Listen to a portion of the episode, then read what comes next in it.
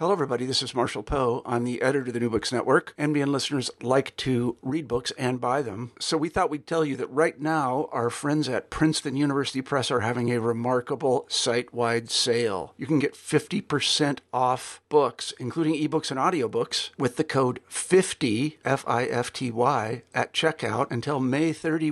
You can save some real money on Princeton University Press books. I encourage you to go there and check it out. Welcome to the New Books Network. Hi, and welcome to New Books in Genocide Studies, part of the New Books Network of podcasts. My name is Kelly McFall from Newman University, and I'm the host of the show. And today, I'm thrilled to have Frank Jacob on the show. Frank is professor of global history at Nord University in Norway, and he's the author of several books and many articles. And today, we're going to focus on one of his recent books. Its title is Japanese War Crimes During World War Two, Atrocity in the Psychology of Collective Violence. And in the book, Frank examines the conduct of Japanese soldiers during World War Two and tries to untangle the complicated strands of individual, collective, and social influences that led so many soldiers to participate in mass violence. It's a really interesting book, um, and I'm really looking forward to talking about it with him. So with that, Frank, welcome, and thanks for joining us on New Books in Genocide Studies. Hi, thanks a lot for having me on the show, and I'm thrilled to talk with you about that book.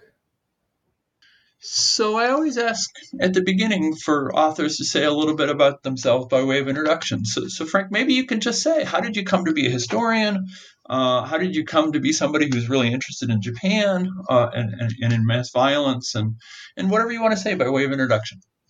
Yeah, I was born in nineteen eighty-four in Germany, which means in the mid nineties, I was at an age where I got very attracted to Japanese manga and Japanese anime. And then I was always interested in history as well. So when the time came to decide what to study and what to make out of my life, I, a little bit short-sighted, just said, oh, I want to study history and uh, Japanese studies. And everybody around me asked, and what are you going to make out of that?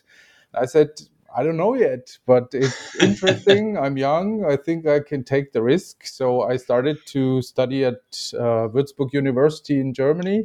That's in northern Bavaria. And I studied history as a major and Japanese studies as a minor. And uh, due to the Japanese studies education, I learned Japanese. And we had a lot of courses on Japanese popular culture, manga, anime, theater, film, uh, very broad education. And uh, I also continued to study history, uh, which I was interested before joining the university. But um, eventually those two fields combined in a way when I uh, started to think about a PhD. And unfortunately, Japanese history is nothing very common at German universities. So I switched to Japanese studies instead of history uh, for writing the PhD, but with a historical topic. So genuinely, uh, coming from a more historical orientation, I switched to a more Japan-focused orientation, but finished a PhD on secret societies, uh, right-wing secret societies like the Thule Society in Munich and the um, mistranslated Black Dragon Society. So it's the Amur Society. The Amur is a river in northeastern uh, China. And um, this Amur Society showed a lot of similarities with uh, the German right-wing society I was looking at. So I wrote a comparative analysis as a PhD. And after my PhD, I was not very lucky in finding a position immediately. So I went to the private sector and worked in an I T and marketing company for a few years in the Netherlands. Before then, getting a chance at uh, university level again. And I became the scientific assistant to professor at Würzburg University. Uh, after that, I was lucky again and got a tenure track position in the United States at C U N Y. And in twenty eighteen, I was then lucky for the third time and got a full professorship tenured at uh, Nord University, where I now teach um, a lot of global history, network history, and uh, for example, the Cold War uh, in Asia, to name just a few examples, and can do a lot of research, which uh, very often goes into other directions as well. So my recent monograph is on Emma Goldman's perception of the Russian Revolution, but I also continue to work on topics uh, related to Japanese popular culture or Japanese history in particular. Hmm. Yeah, I was really struck by the variety of topics um, that you've written on, and I wonder how you how you maybe I should phrase this this way. I know a number of graduate students are listening to this. Um, what kind of advantages does that kind of breadth bring to your analysis of any specific topic? It's in a way very helpful because you read in fields that are not on the first look relevant for uh, the other field you're working on or in, but you will gain a lot of insight, new perspectives, uh, new theoretical approaches, and uh, that makes it very vivid in a sense that you always learn something new from a different field. And uh, for me personally, it was always interesting to also look at the sources that are available close by. So my interest for transatlantic anarchism, for example, was uh, sparked by uh, the possibility to use the New York archives while I was there.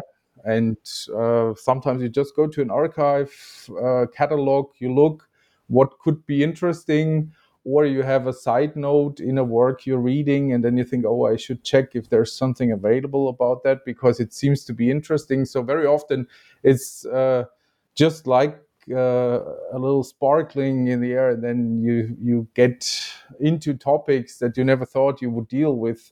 Um, the breadth, of course, is also from a job perspective good, as you can show that you can serve in multiple disciplinary areas and that you are uh, enough all-rounder, particularly for departments who are not that strong and have not that many people. Um, it will always be an argument to say we are looking for somebody who can teach uh, multiple areas and who has an expertise in multiple areas. So that's definitely an advantage. Well, let's turn to this book, and maybe we'll start by uh, I'll start just by asking you why did why did you decide to write this book? Yeah, I was thinking about uh, violence and uh, how it is described uh, very often in books, and then I read particularly late Iris Chang's book, which is uh, out of the question a very important book. But it is also very uh, anti-Japanese, almost Japan bashing. And I was not uh, agreeing with the explanation. So the explanation she gave for the eruption of violence was, oh, the Japanese are responsible for that, uh, which is in a way true, but that's not the whole story. So they were not violent just because they are Japanese. They were violent for multiple different reasons, as it turned out. So the idea was to write an introduction in that would provide a survey of different forms of violence used by Japanese perpetrators against different victim groups, American uh, prisoners of war, Korean uh, sex slaves, uh, euphemistically called comfort women or yanfu, and um, also against um, civilians. So the idea was there must be a reason for this violence that exists beyond uh, the perpetrators being Japanese. And uh, this was the main question I had. Why did they do that? Uh, how could it happen? That's probably one of the questions that drives a lot of uh, genocide scholars. I think we will never find the ultimate answer, but we can at least identify some factors that stimulate uh, such violent eruptions and that are responsible for some forms of human action. What uh, I can say with regard uh, to the approach, it will not answer all the questions, but it will at least intensify the awareness that all of us can be violent in a specific situation, and that we are not, uh, in a way, morally better uh, just because we claim we are nonviolent people. Mm, interesting. So, so yeah, so so that sounds, it seems reasonable to say that's probably the, the broad thesis of the book. Do you want to say anything before we kind of get into the details more specific about the the nature of the argument on a on, on at a thirty thousand foot level? Yeah. Um, the argument is technically very simple. It says that a specific situation A causes um, the person or the later perpetrator to find him or herself in a situation or in an environment where violence becomes more accepted than in a peacetime environment. This might be created by specific um, factors that exist in the environment of the war zone, that might be propaganda that uh, in a way refocuses legal aspects or reshapes legal aspects, and therefore the perpetrator is as much a product of the specific space-time continuum he or she is in than just uh, it is not enough to just say, oh, a soldier will be violent. Uh, the question is more, when will soldiers be particularly violent? So there is an overall approach to that to better understand that uh, not every soldier is automatically a perpetrator, and not every perpetrator is automatically a soldier. So that the identity of the perpetrator is something that is created by the specific time context and the specific yeah, space context somebody is in. Of course, killing is something that is accepted in war up to a specific level, because the intention of the war is to kill the enemy. In the best case, to take him uh, yeah, prisoner. But uh, before that, there is usually a battle. And that is something that is the rule uh, for every war we look at. And the idea behind the approach is also to identify something that causes stress for the soldier in a specific time, space-time continuum, and this stress then comes out as a result in a form of extreme violence. So if we know what the triggers are, we can, at the one hand, prepare soldiers better for war experiences. We can also better deal with the psychological wounds they have to deal with after a war experience, and we can try to limit violent eruptions in armed conflicts for the future, although it will never be possible, at least I assume that or think that, believe it, that we will have uh, wars that only see violence amongst armed troops or armed professionals. Because wars are not fought in a classical way where two armies meet and then the violence is over for a time. Um, since the war transformed themselves in the past two centuries, I would say, uh, this situation becomes more and more problematic. How do we uh, protect civilians, non-combatants, et cetera, from uh, violence that are, is the consequence of such an eruption? So it's going beyond the Japanese perspective, um, but it uses the Japanese perspective as a case study. And uh, the idea was also to provide a survey of the different kinds of war crimes that had been committed by Japanese soldiers during the Second World War. Yeah, and, and you and I were chatting earlier, and I, I said, I think a number of the the case studies you use, many people who are listening to this podcast probably, if you said them, they would kind of have a vague sense of what they were. Mm-hmm. But you've actually chosen a topic that that a lot of people lack detailed knowledge on. So so I'd like to go at least through two or three. We don't have time to go through all of them. Um, and, and, and if you're listening, you should go read the book and, and, and, and see what Frank has to say about the rest. But But you, you mentioned Iris Chang, so so maybe we should start with the Rape of Nanking. So if any if people have read a book about it, it's probably hers, uh, or at least non-academics. Um, so what do we now know about the rape of Nanjing? We know that the Japanese army entered Nanjing after um, a battle series that started earlier um, when the Japanese troops began with the invasion of the Chinese mainland. But um, the final battle of annihilation the Japanese army had hoped for did not take place because most of the population, or let's say those who could afford, as well as many Chinese soldiers, had retreated from Nanjing already. So we have an army that is frustrated because the invasion of China takes much more time than it was assumed before. There were heavy battles uh, in some other parts of China on the way to Nanjing or Nanjing. You can use both um, pronunciations.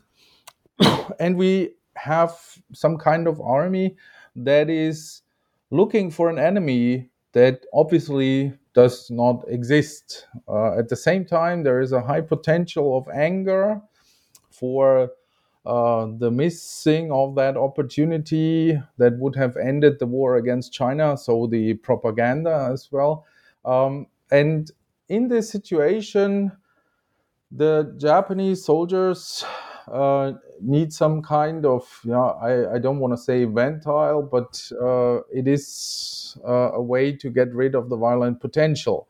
At the same time, they also do not have a clear command structure that uh, prevents them from doing that.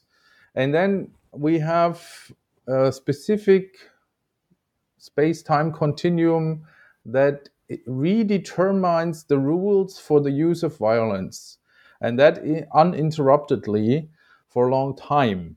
And this violence has multiple forms. So we have individual violence of individual or small groups of soldiers that go out, that rape a lot of Chinese women from young age to old age, uh, which is an act that is not only sexual violence, but also a form of control over um, the bodies of the victims or the bodies of the enemies.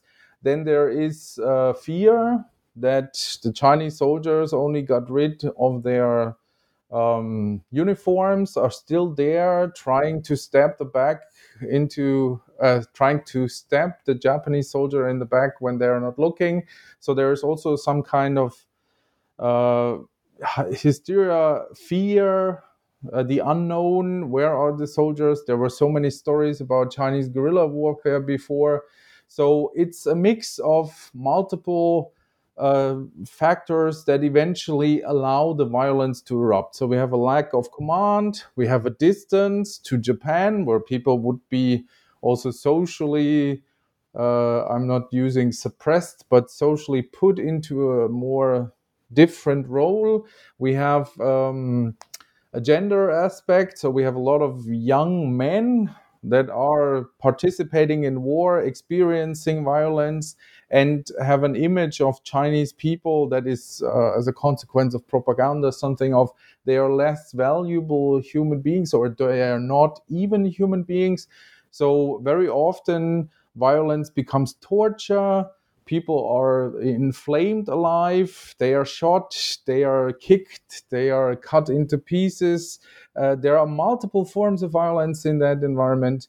And uh, in the end, it leaves one of the major scars within the relations between Japan and China, because Japan uh, traditionally doesn't want to talk about bad things of the past because they are in the past, but China expects an official acceptance of the events as a, something that should be remembered, that should be uh, brought to a public audience. So we have uh, an implication of that event until today. And then there is this discussion.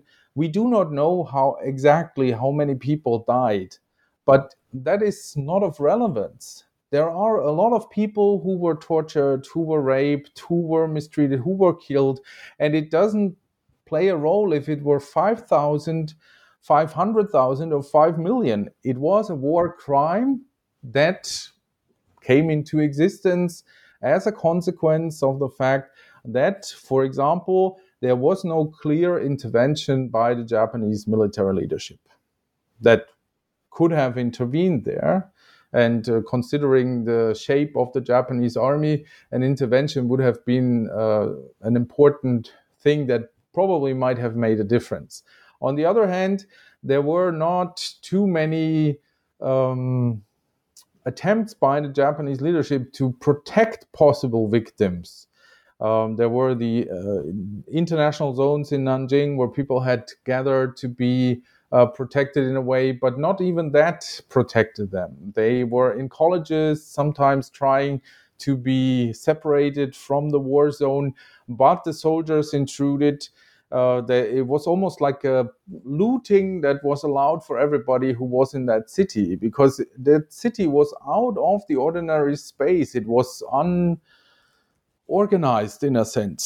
There, there was no clear surveillance of the soldiers, and therefore eventually the soldiers had to reframe their environment for themselves, and considering that they had very violent experiences before, it became also a test ground for further violence. And there are multiple reasons for that violence: aggression, uh, sometimes even depression. So the Chinese army got away, and now I punish the Chinese that are left here. And uh, there, there are multiple aspects that psychologically play into that.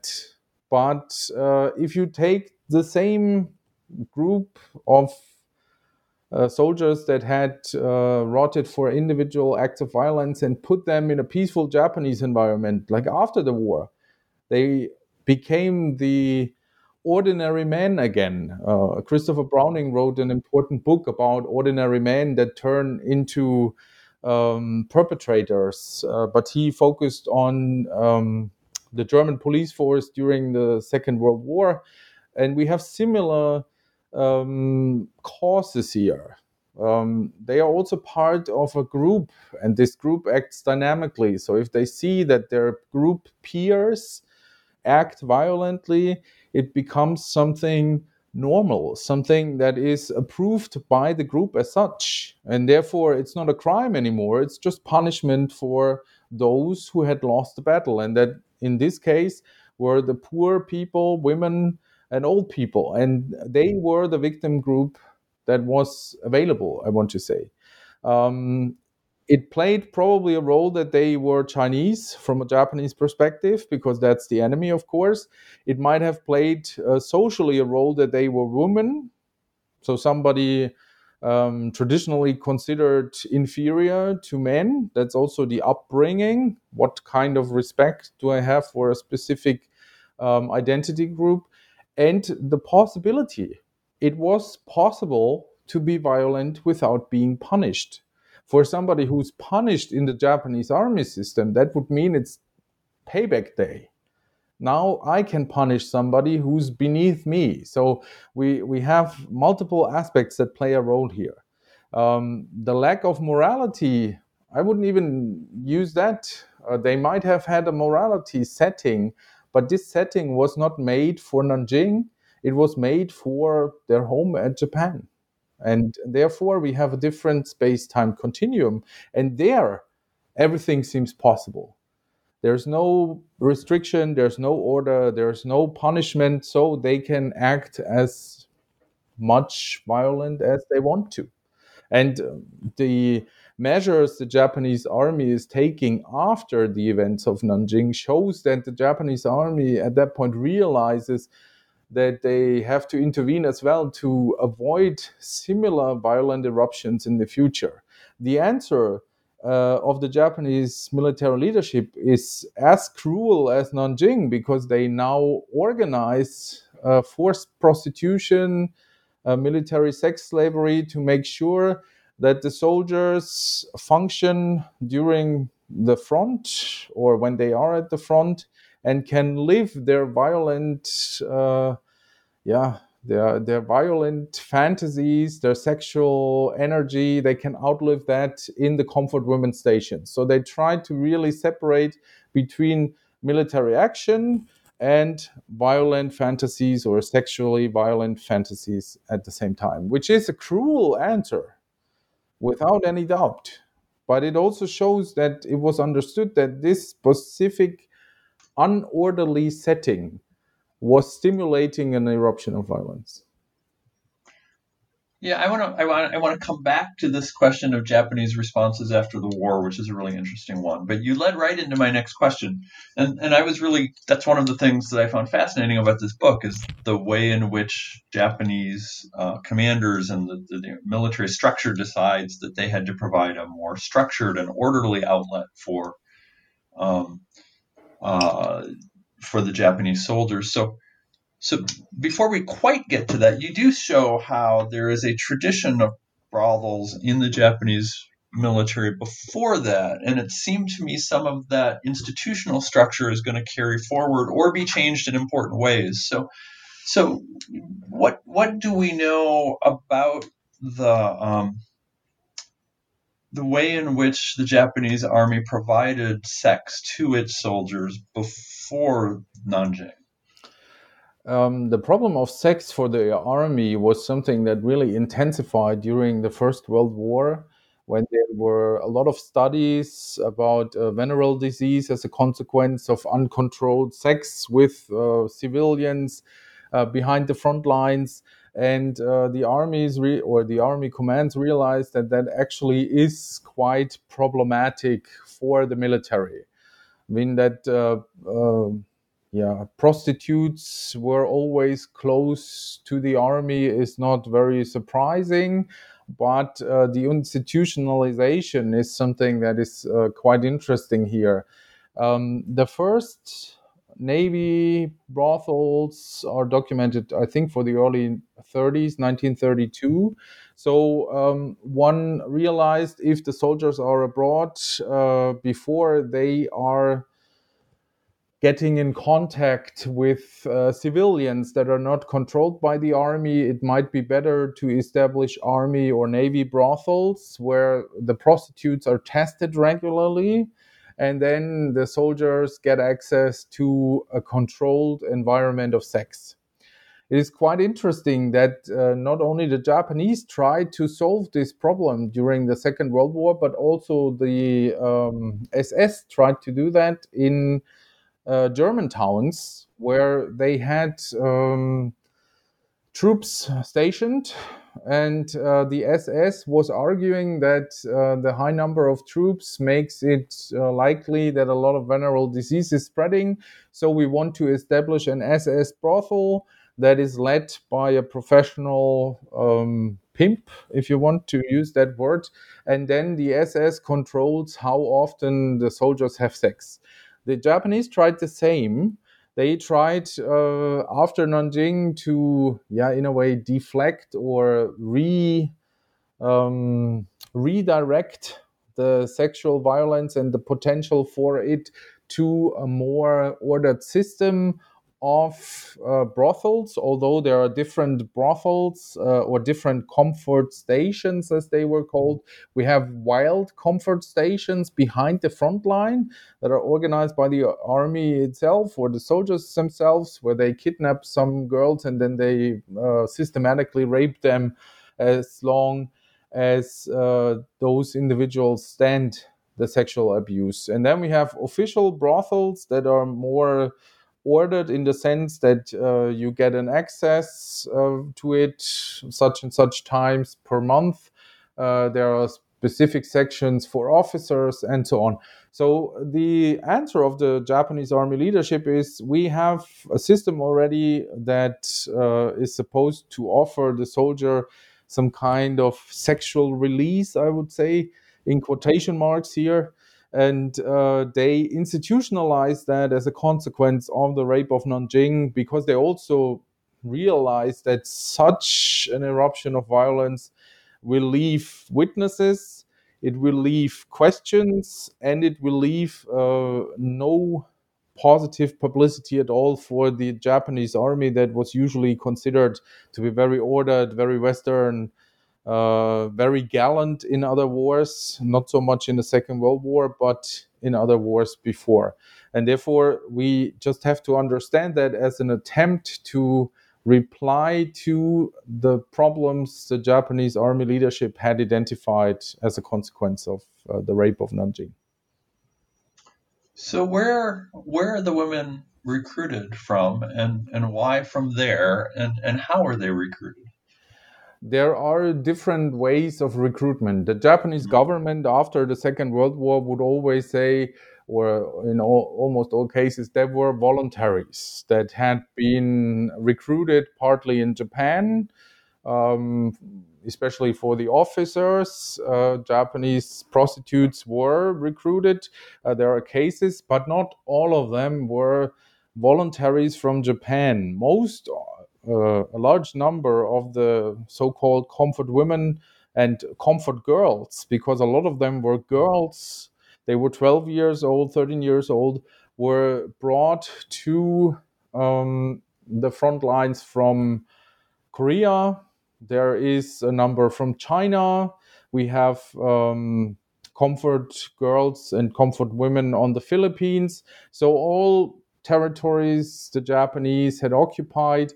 Um, there was a local um, abuseful recruitment. I would not use the word recruitment, but I'm not finding anything else that uh, is nuanceful enough. So they would uh, kidnap. That's probably better. They would kidnap local people, put them in the comfort zone, so comfort stations like um, Maria Rosa Henson on the Philippines. Um, a comfort girl that published her experiences, I think in the early nineteen nineties, if I remember correct, and that for the first time talked about that. So there were these local forms of quotation mark recruitment where they just kidnapped uh, young girls, put them into one of those wild comfort stations and then raped them until they were either deaf, could escape, or Uh, committed suicide, something that we also see very often. And then we have Korea as a special case, because in Korea, the young women are more recruited in a sense that there is cooperation or collaboration with uh, Korean criminals as well, who argue um, or who offer a position in Japan to work to young women that are um, very often from poor families, and see that offer as a chance to get away. And then they are sacked and brought to a Japanese comfort station. So we have a lot of descriptions how that worked. And um, Kim Hak-sun is probably the most well-known Korean comfort woman or comfort girl that uh, opened the discussion with her testimony. But uh, I recently... or not me, but I edit a series that is called uh, Genocide and Mass Violence in the Age of Extremes, where the titles are open access for download. And we just uh, published a translation of reports of Korean comfort girls and women who described that recruitment process, who also described that they wanted to get away from home, that they thought this recruitment process is a chance. They never assumed that they would work as forced military sex slaves or prostitutes in that sense, because they thought they would get a better job in Japan, they would get some education, and they would get a future. So they were, for, yeah, in a way, tricked into such agreements. And uh, therefore, a lot of people were just sacked and brought to the front, where they then had to serve as prostitutes. And there are a lot of girls. Um, Margaret Stetz, who is professor at the University of Delaware for Women and Gender Studies, um, also wrote uh, multiple works on comfort girls, um, where she could show that it was also a strategy to um, use... or abuse those young girls, because uh, they could serve the Japanese army without a break during the whole month. So um, without menstruation, they were ready to go all the time, uh, to speak in very trivial and cruel words. But uh, this is an aspect that is particularly important. They were not just uh, women uh, that had reached uh, an age where they were able to be called women. No, here children were systematically, and particularly girls, were systematically abused by the Japanese military. And that is something I still don't understand, why it is impossible to acknowledge that. Um, it is not that uh, the Japanese who live today are responsible for the crime, although the guilt itself might be uh, Japanese as such. But uh, if you don't acknowledge that, you hurt the few victims that are still alive uh, for a second time, and you hurt uh, Korea as a nation. Because this victimization by Japan is an essential part of the Korean national history, and therefore it has to be acknowledged by the former perpetrator as well. Hmm. Um, so, so, so let's do the third case study I wanted to talk about, because mm-hmm. because the rape of Nanjing is, is perhaps an example of, of battlefield atrocities. The, the use of comfort women and girls is, is kind of institutionalization of abuse of civilians. Um, The the case of uh, experimentation uh, with uh, biological warfare and disease is maybe something different. It's it's about exploiting science in a lab um, and doing so in a way that violates basic ideas of human rights. So can you talk a little bit, uh, probably most people, if they're familiar with this, are familiar with this um, in terms of Unit seven thirty-one, but as you point out, that's not the only unit. So so maybe you can describe the a little bit about the kinds of research that, that these units are doing, and, and in particular, the kind of people who are conducting this research. Yeah, that's uh, an important chapter that shows that different individuals in different settings do become extremely violent or um, totally immoral in a sense. So here we have scientists, uh, and that also shows that uh, not only Um, uneducated people have a privilege for violence. Even people with doctoral degrees, professors at universities, can be cruel and can be extremely violent. So it's not just the uh, level of education that makes us peaceful, which is very often an argument. Um, but uh, here we have people who realize their chance to do research they would not be able to do in a similar way in peacetime. Because in peacetime, there would be much more control. There would be no access to human uh, people as guinea pigs for the labs. And here we have a situation where people who are, in a way, uh, very much career-oriented, in a sense that they want to achieve something that makes them famous. Yeah? In German, we would use the term Karrierist, somebody who lives for the career. They are um, involved in that unit, and they use all the chances they have to uh, find new in, yeah, insights into uh, medical questions or new answers to medical questions. And of course, they say that it's important for the army because we test uh, biological warfare.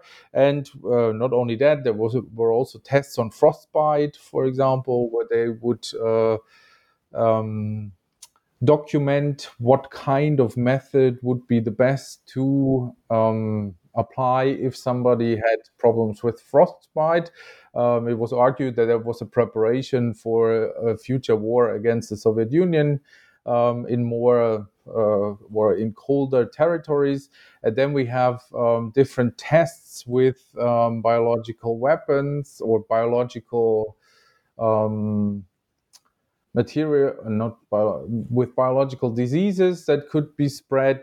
And uh, then in China, there were multiple um, yeah, activities where there were not only individuals abused to test that, but where they also tried to see how specific diseases could be used or abused in a warfare scenario.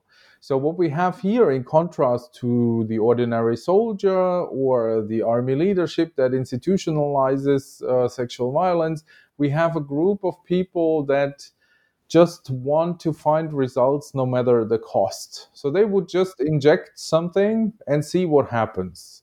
And uh, they wouldn't do that because they wanted to find uh, a cure or an answer how to better treat people.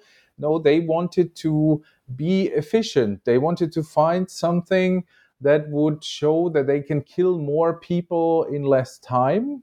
If we compare that, uh, there is uh, this company in Germany that produces ovens for the Nazis. And at one point, they produce better ovens for more uh, people to burn. And so you see, there is this kind of knowledge that is institutionalized for something evil. And only because those people want to, in a way, yeah, become unforgettable, which eventually happens, but not in the way they imagined that. And the problem, particularly with the results of those studies, is that they were known after the war because they had uh, clearly documented that, but they were sacked. Um, so the report books were mostly going to Washington to be studied. The Cold War was already awaiting uh, around the corner. So they were technically needing the results without sharing them with the Soviet Union. And therefore, a lot of those perpetrators, and that is uh, extremely heartbreaking in a way, were just going on, returning to their status as ordinary men. They worked for pharmaceutical companies in Japan. They worked for universities in Japan. So they had prominent positions in post-war society, regardless of the fact that their publications of the past documented that they had uh, worked with human beings in their studies and uh, killed many of them. And uh, there were some publications during the war where they described what they had done uh, and were referring to apes as the animals that were used during the trials.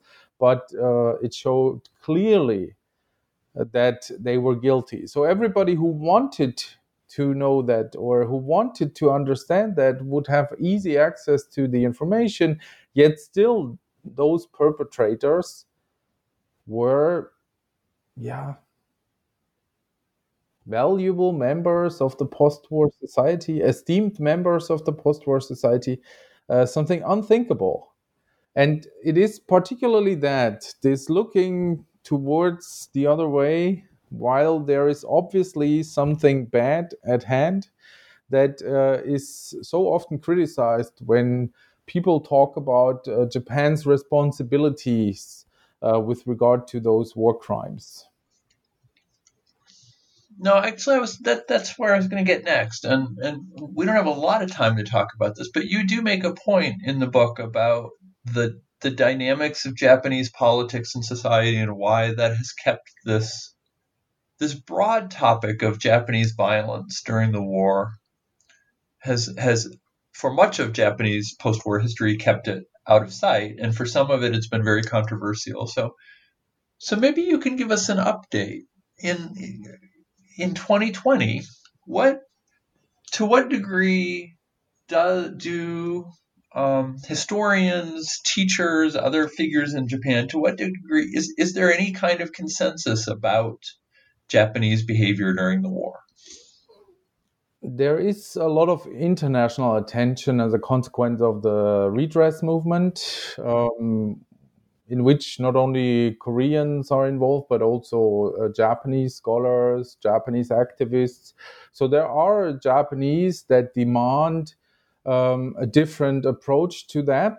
On the other hand, we have a very nationalist Japanese political leadership at the moment, Um, that is not so much interested in showing some form of weakness as it would be perceived, but rather focus on the national strength of Japan. There are also extreme right-wing voices that demand uh, a Japanese army to exist again, um, which had not been the case. There are only the self-defense forces, the Jieitai, that is limited in number and limited in equipment and limited in weaponry because there's a close tie to the United States. And there is also an article in the Constitution of Japan post-war constitution that uh, does not allow the state to have an active army, which is very good. But there are forces in Japan that now want to focus on uh, national strength, rearmament. Uh, the argument is usually uh, the threat from China. And uh, this, however, does not explain that the memorization of um, so many victims is very often not taken seriously, especially when the Japanese prime minister is visiting the Yasukuni Shrine in Tokyo in uh, usually in August. There is a lot of riots. Uh, there are a lot of riots in China and Korea as a consequence. That is something uh, they know, but they still do it. And this is something I don't understand, and but we have to be careful. This is not the majority of the Japanese people.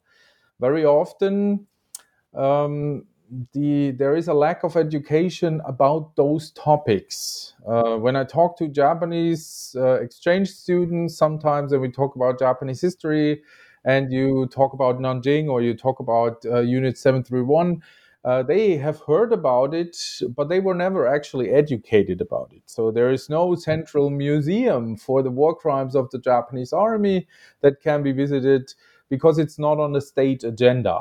And as long as the state does not accept the guilt, uh, which is not the current Japanese generation, but it is their legacy to remember that bad things happened.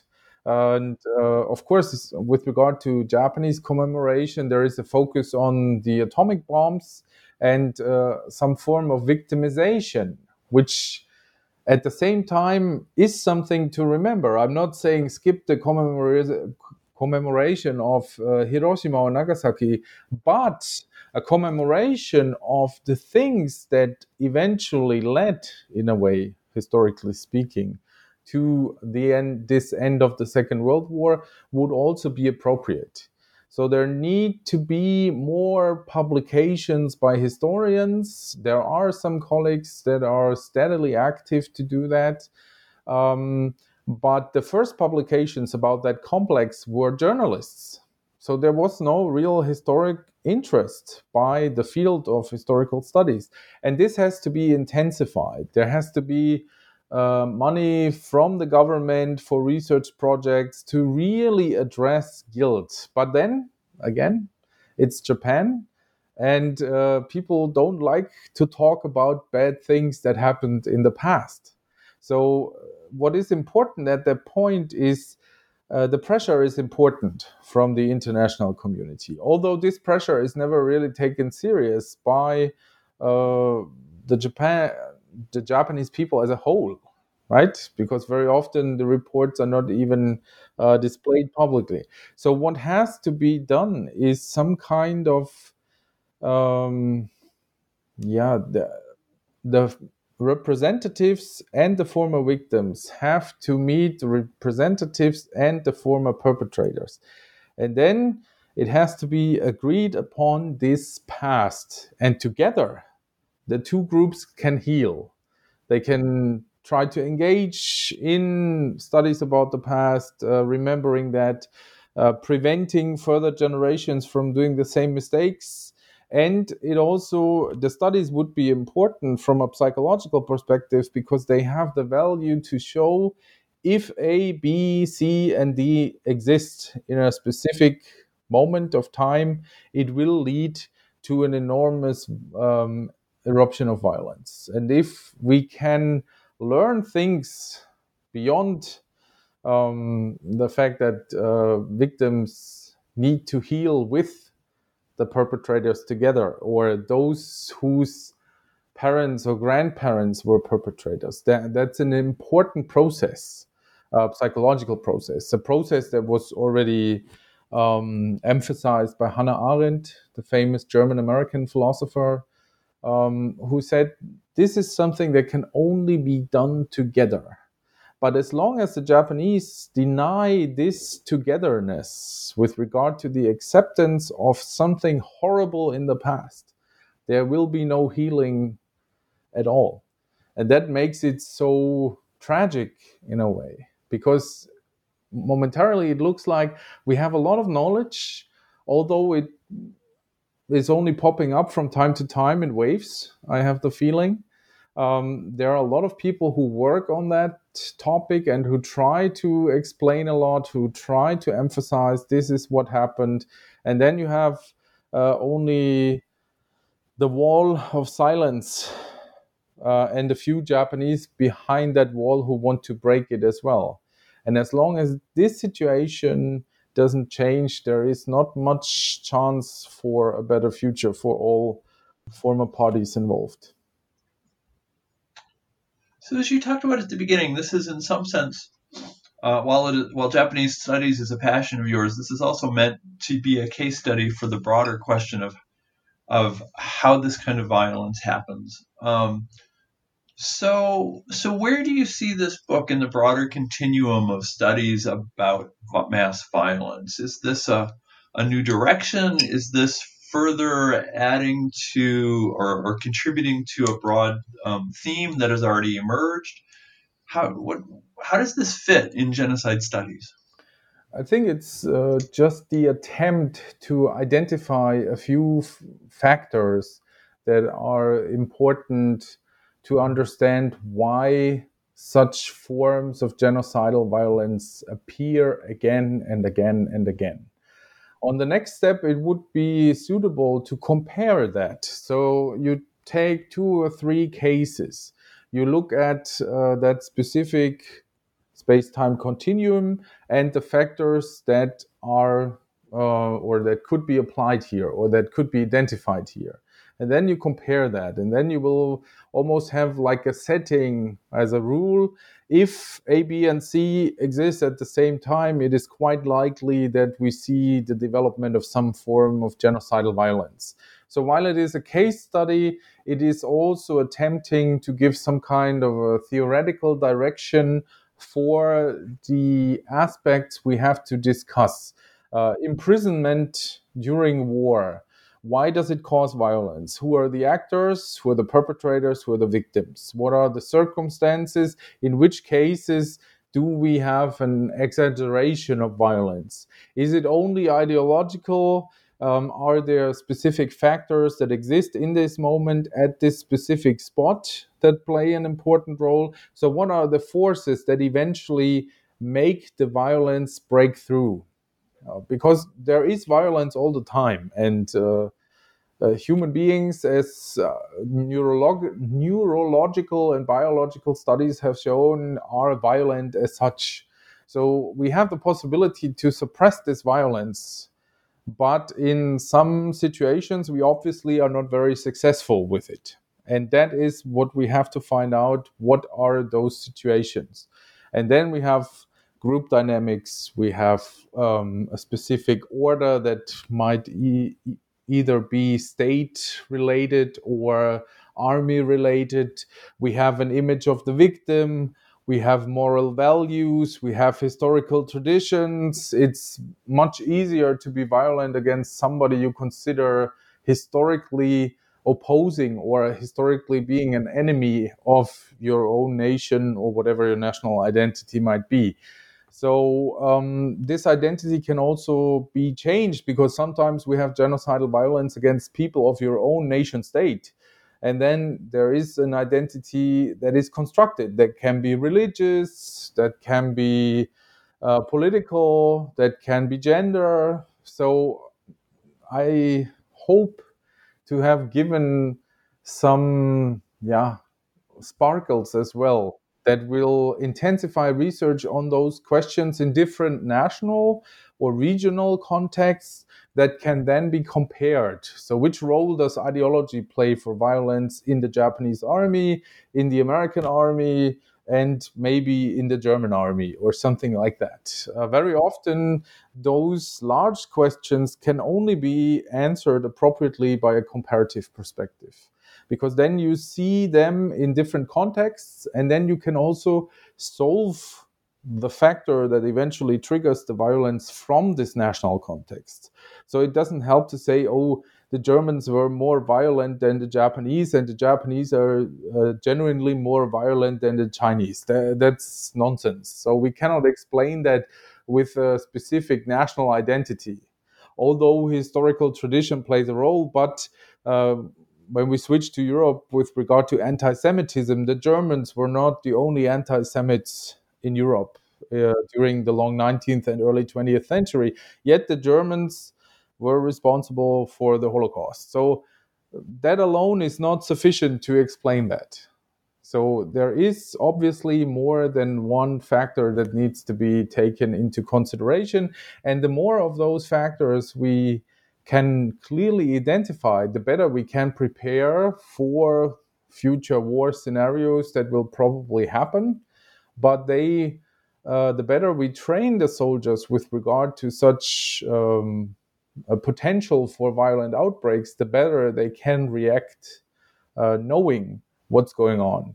And I think that is very important with regard to the practical perspective. So not only to think that theoretically through and then eventually we can do that, there has to be a practical value of that research. And even if it's only uh, possible to avoid such an outbreak once, it has done its job, I would say. Well, it's a fascinating book, um, and I, I learned a lot from it. Uh, and I, I appreciate you coming on the show to talk about it. I always ask the same two questions at the end of the interview. Uh, the first being, uh, I wonder if you could recommend a book or two or a movie or something that was important to you as you thought about these issues. Um, school has started here. We're taping in late August, uh, but I don't yet have a huge pile of grading to do. So before that starts, what should I read or watch this weekend? Mm, I think a really important book is uh, Maria Rosa Henson's memoir, uh, Comfort Woman, where she describes her own story. It is uh, a book that makes you cry, I'm pretty sure, uh, because I cried a lot when I read that. And uh, there are those books you have to put aside because you cannot take it anymore. But at the same time, you want to know how it continues. You want to uh, see the the escape in the end, because you know she, she wrote the book later, so there must be an escape. And um, yeah, it's a, it's a book that is very thrilling and intriguing in the sense that there is something described which is a historical fact in the sense it existed. It is not fiction. And therefore, it is so heartbreaking and shocking at the same time that you will never forget that uh, human beings are able to be evil. And uh, once read that, once you have read this book, it's also something that makes you want to, uh, that makes you want people to remember what happened.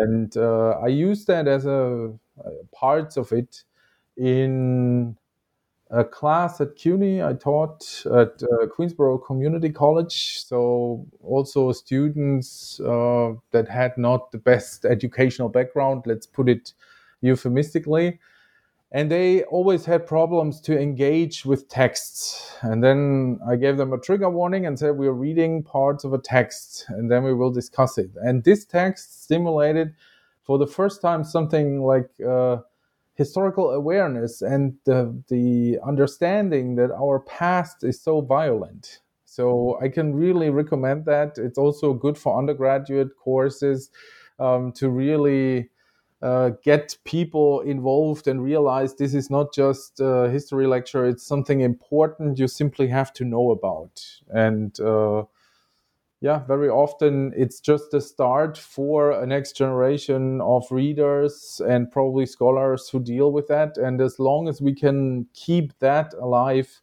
uh, there might be hope that we eventually are also able to stimulate some healing uh, on behalf of the victims and uh, also the acknowledgement of the perpetrators or those who represent them.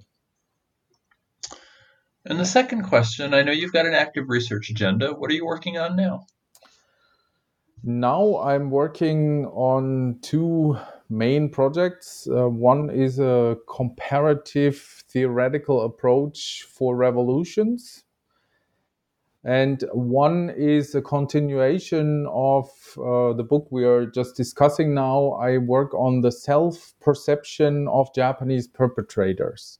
That means I'm reading a lot of the legal documents related to the war crime trials after the war, and I'm looking uh, for the Japanese perspective. So what do the perpetrators say about these crimes? And very often uh, it's like, oh, we weren't responsible for that. Uh, there was this and this reason and uh, this and this superior um, level of the army is responsible. So there is no sense of guilt visible in those documents as far as I'm aware so far. So I'm wondering, why uh, did they not even accept what they had done before? And what strategies they used to uh, camouflage their own crimes or to um, point into a different direction with regard to the guilt. So that's a very interesting project, but it's uh, it will take a while before I can finish that book, because at the moment you cannot travel a lot. And, um, but it's uh, an interesting question, because we have, and then similar for uh, German per- perpetrators, um, we see quite some difference, because the German perpetrators would say, oh, I know that I committed a crime, but I did it for that and that reason, and then also try to flatten the guilt in a way.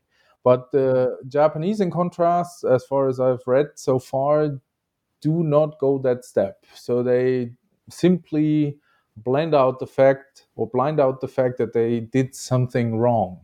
And uh, I'm trying to find some answers why that is the case. And uh, I hope that I also find some stuff uh, with regard to cultural theory and uh, Japanese sociology that will help me to understand that phenomenon a little bit better. So maybe in two years or so, we can talk again.